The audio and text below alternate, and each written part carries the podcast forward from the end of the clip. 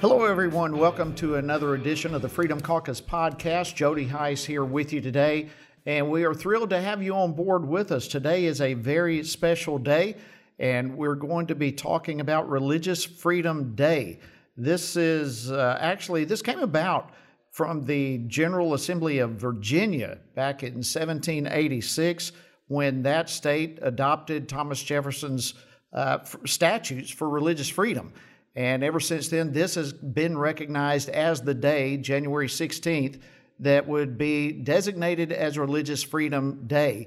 And it's fantastic to know that the White House has put out a proclamation on religious freedom, and they've also put forth some religious freedom guidelines, actually some reforms that are going to have some significant results as it relates specifically to schools and colleges and that type of thing. But how refreshing it is for us to have an occupant in the White House who understands the importance of religious freedom, the role that religious freedom has in our country, and the foundational principle without which, and this is critical, without which our country, our system, our philosophy of government does not work without a firm understanding of religious liberty, religious freedom, and I'm thrilled that we have a president in the White House who understands that. Now, what I'd like to do today, first of all, let me go back and just share a little bit of my story. Some of you are familiar with it, some of you are not, but I was actually a pastor for about 25 years, as well as conservative radio host, but primarily a pastor for 25 years, plus or minus, give or take, but prior to coming to Congress. And never did I dream that I would end up in Congress, but what was the redirecting in my life in that regard really surrounds this whole issue of religious freedom. There were a couple of battles, both of which took on national attention, and I happened to become the face of both of those battles. But one had to do with the posting of the Ten Commandments in our local courthouse in Barrow County, Georgia.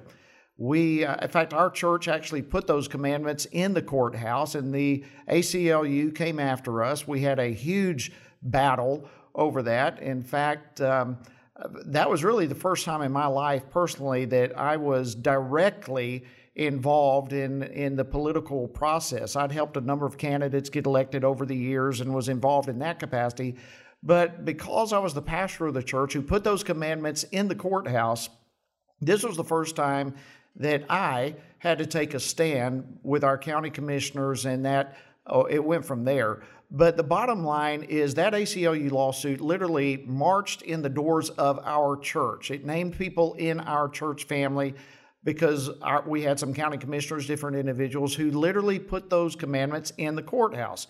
Well, for the first time in my life, my position of taking a stand was to go before the county commissioners, urging them to fight the ACLU. And I basically said to them that if you will fight, I will pay for it. I'll find a way to pay for this so that the taxpayers of our county would not be burdened with this lawsuit. I would find a way to pay for it, but they had to fight the ACLU. They had to stand. Well, they ended up doing so.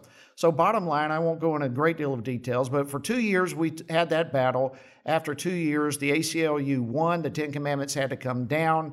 It was an incredibly disappointing time in my life. But at that point, we redirected our focus to the state legislature.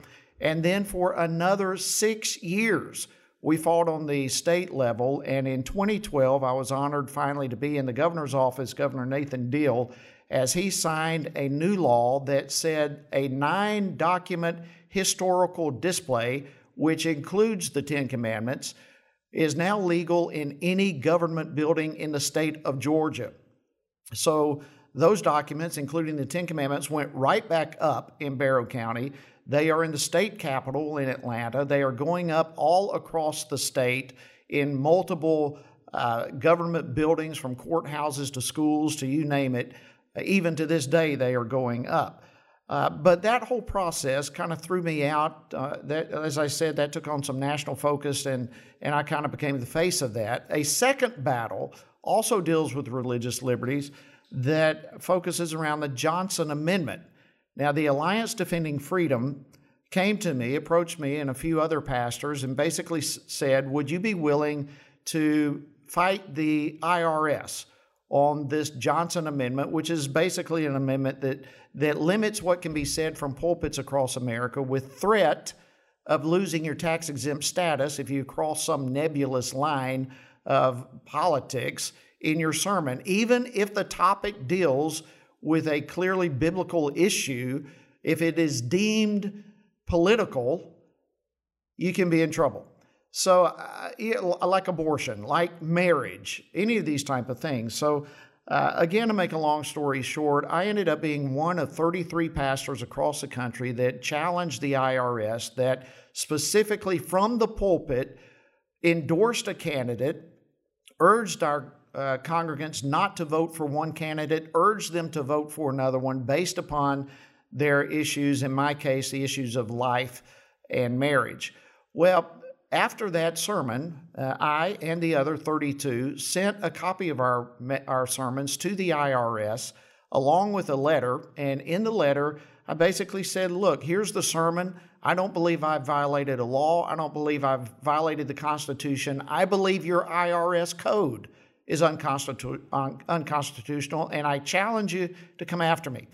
Well, the IRS did nothing. And so we all got together with ADF, Alliance Defending Freedom, and we decided, let's do it again. So the second round, there were about 160 some odd churches across the country that participated. Again, no response from the IRS.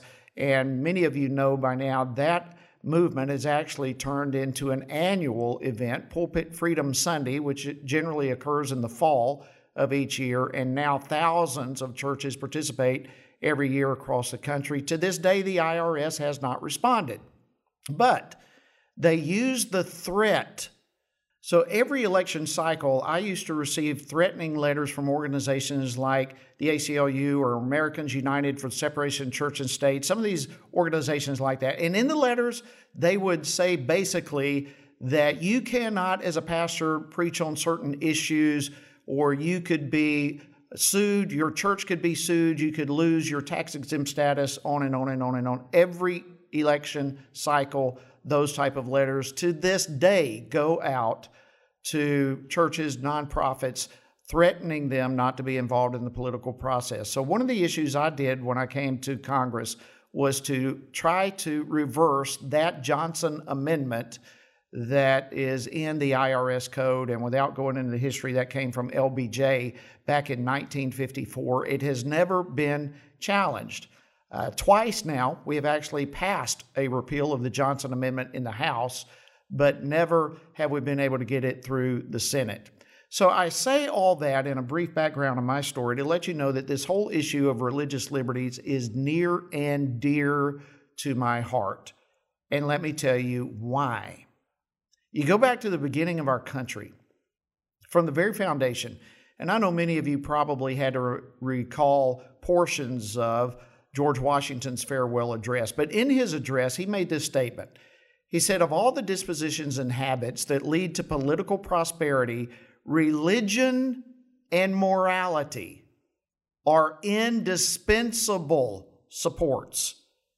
He went on and said that in vain would that man claim the tribute of patriotism who should labor to subvert these two pillars of human happiness. In other words, catch this, George Washington basically said you could not claim to be a patriot if you did not understand the role of religion and morality in our structure of government here in the United States. Powerful words. He said these are indispensable supports. In other words, without religion and morality, everything else we hold to in this country collapses. Now, George Washington passes the baton to Adams, and he is the one who says that our Constitution was written for a moral and religious people. It's totally inadequate for the government of any other.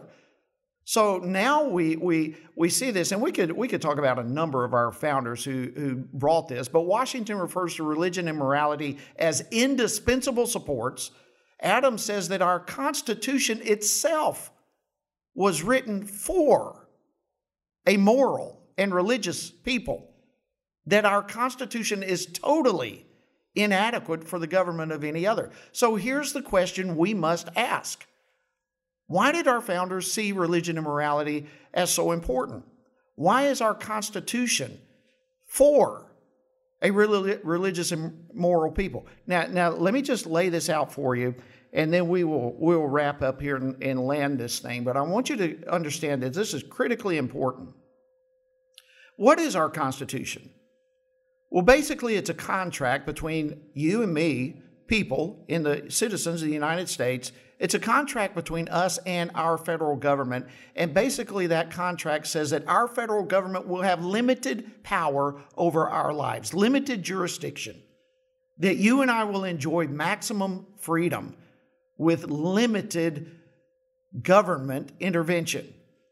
Now, our founders, within that context of our Constitution, said that religion and morality were indispensable to this whole setup, and that our Constitution will not work. It's inadequate for any other people except a religious and moral people. Here's why they said that.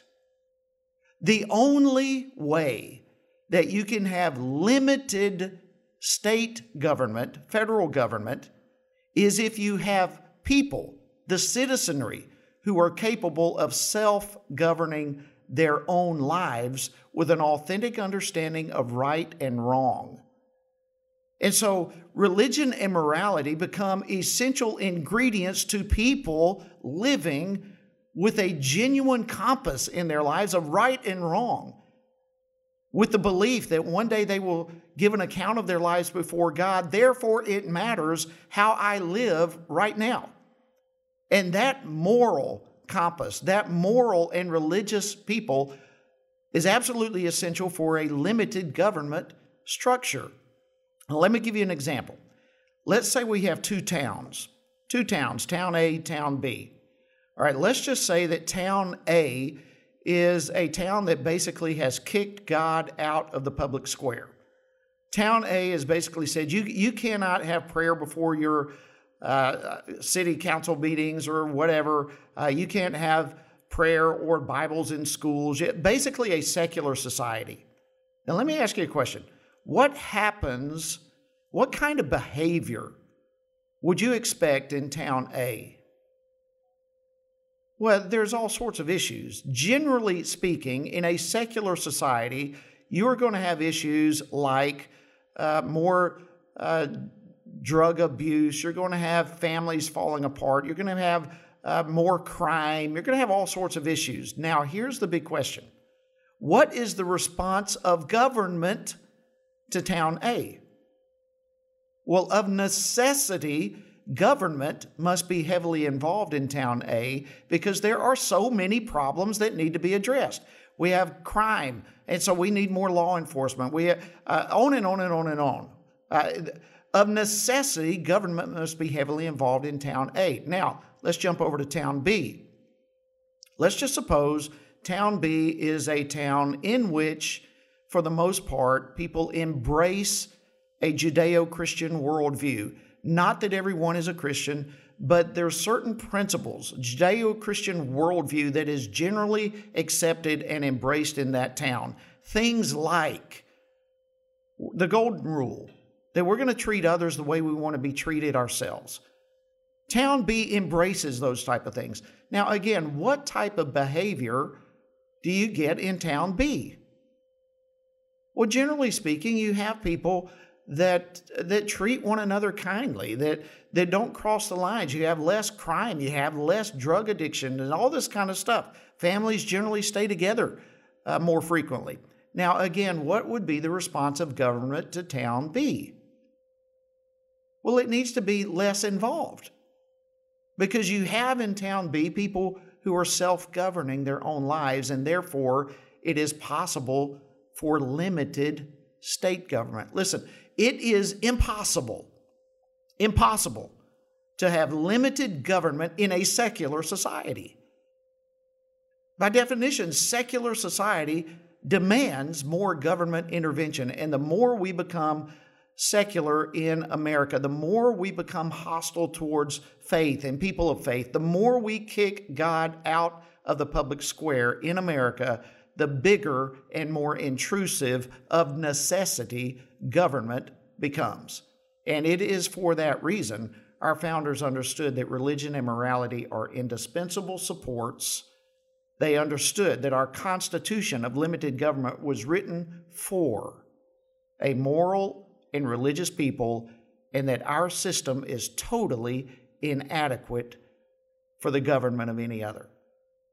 Now, I just really believe it's important for us, therefore, to come to days like this, Religious Freedom Day, and that we not only acknowledge the importance of religious freedom. By the way, this is our first freedom, the first of the Bill of Rights, and it is our first freedom for a very specific reason. It is our first because it is an indispensable part of our governmental system. We must have moral and religious people capable of self-governing their lives in order to have limited state and federal government. So I would just encourage you to take on to personally some of the things that we've been able to discuss on this podcast and spread it. This whole concept of separation of church and state is an erroneous belief that has come to mean the exact opposite of what Thomas Jefferson wrote to that group of Danbury Baptists in Connecticut. He was ensuring them that government would never interfere with their religious lives and their free exercise of religious expression in the public square. But today we have come to understand that, at least largely within our culture, to understand separation of church and state to the extent that we now are seeing people say, if you hold religious beliefs, you cannot be involved in the public square or in politics. That is exactly the opposite of what Thomas Jefferson wrote about. So today, let me just encourage you, Religious Freedom Day, to understand the importance of religious freedom in our entire structure and system of government, and understand that without this, everything we hold dear crumbles. Well, folks, thank you so much for joining us on this episode. It's always an honor to have you on board. If you enjoyed the program, again, I'd encourage you, as always, to rate, subscribe, and review this podcast on iTunes or SoundCloud. And for more information about Freedom Caucus or more content, you can always follow along on Facebook.com/Freedom Caucus and on Twitter @Freedom Caucus. Until next time, hope you have a fantastic remainder of your day. We'll see you next time.